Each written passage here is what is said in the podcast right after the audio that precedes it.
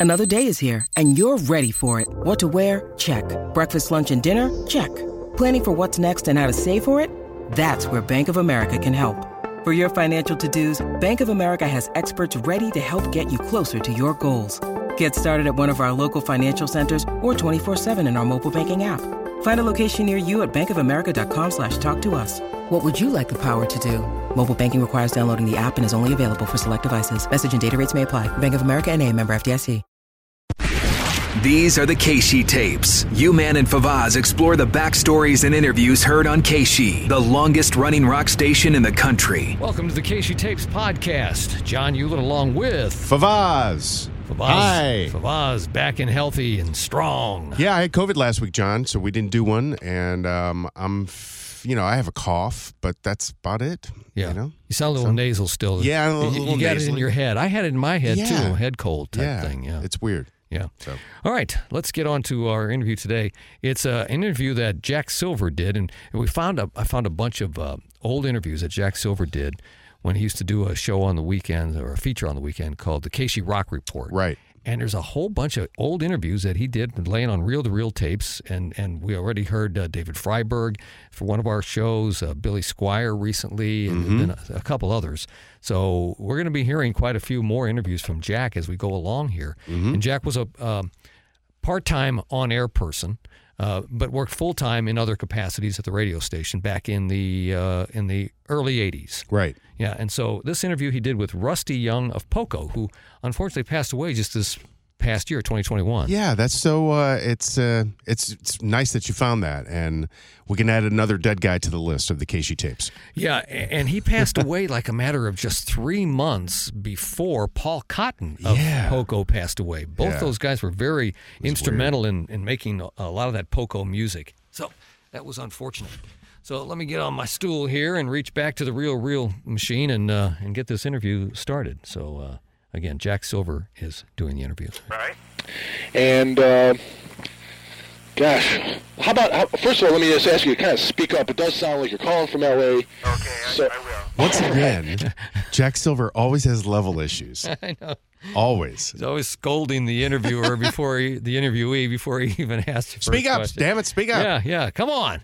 Um, give me some feelings. Like say, St. Louis and and your band seem to have a pretty good love affair going. I was wondering if you can, you know, give me any remembrances of St. Louis, possibly the live album you recorded here. And before he answers that question, Rusty Young eventually ended up living not too far from St. Louis, down Yes. 44, I think, in like um, was it Staunton or Stanton, Somewhere around there. Stanton, Missouri, somewhere. Mark, Mark down- Close knows. Yeah, yeah. down- well, where uh, where, where the uh, little concert venue is down there. Uh, Yeah, uh, that that one.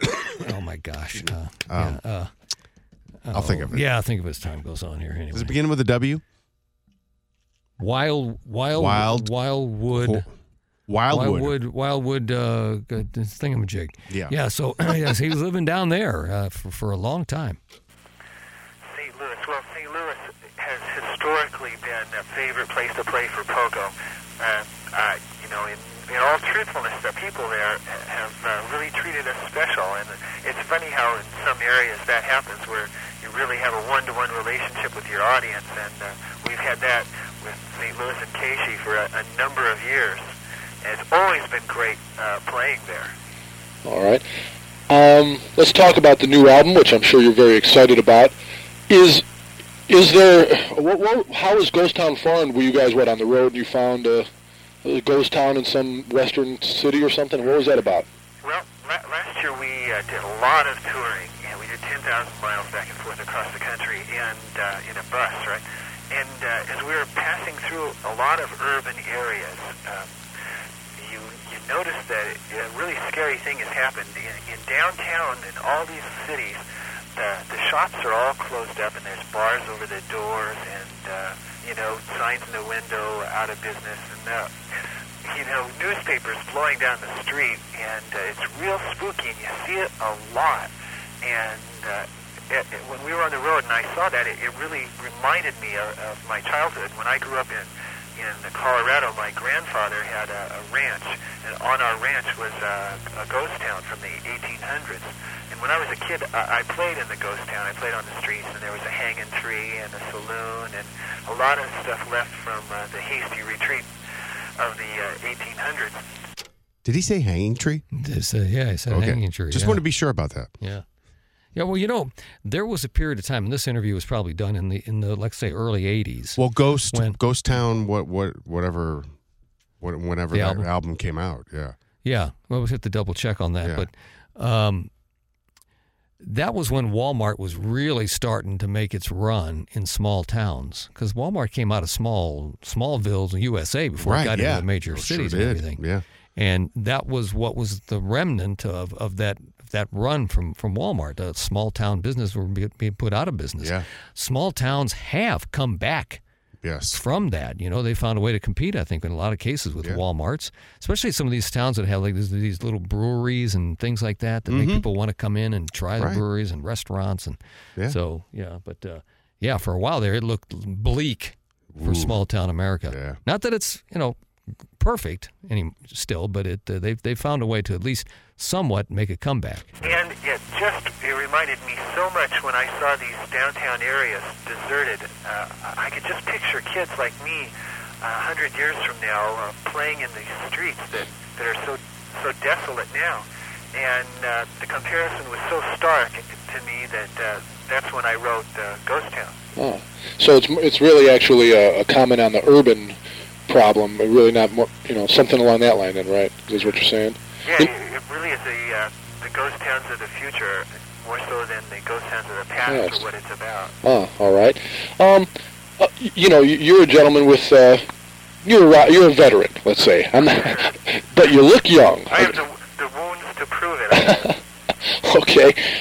Ghost Town was 82. 82. Yeah. So, yeah. Goes along right with uh, Jack Silver's time. Yeah.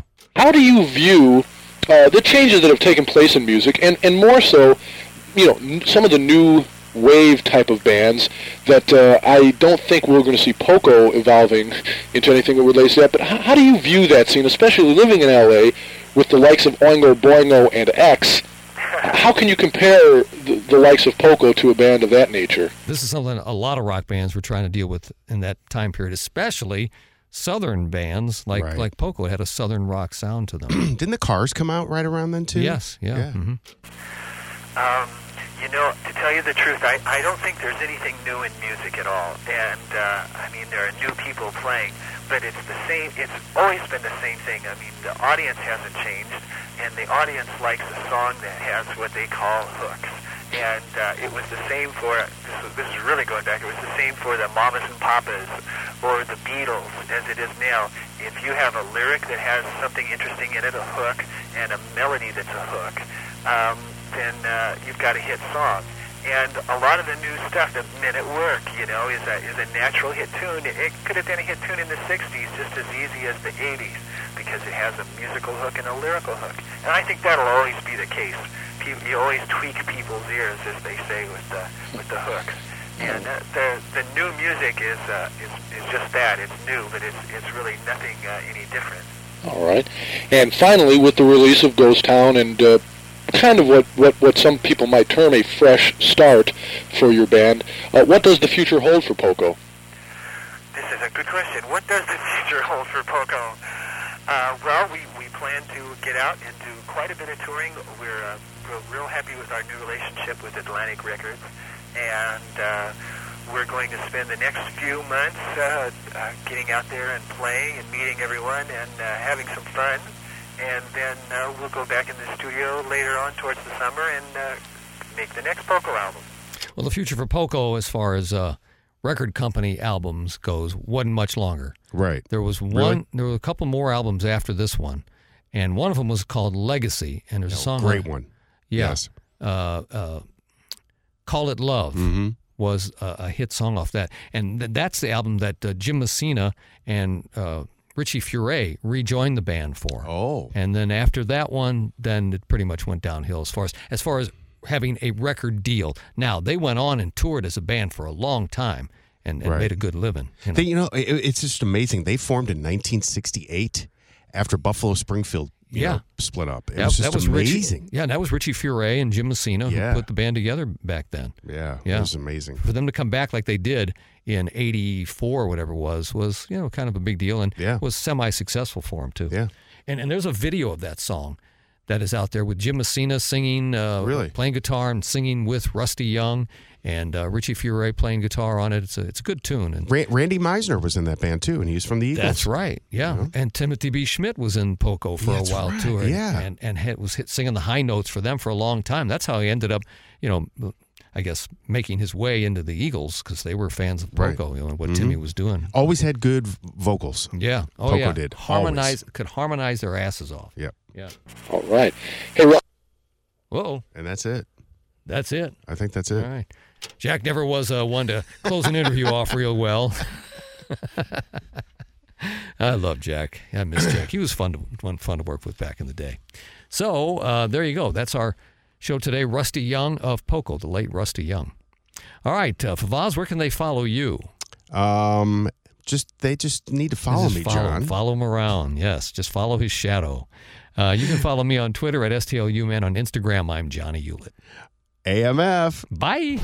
The KSHE tapes with U-Man, and Favaz. For more on the history of KSHE, go to KSHE95.com or the KSHE mobile app.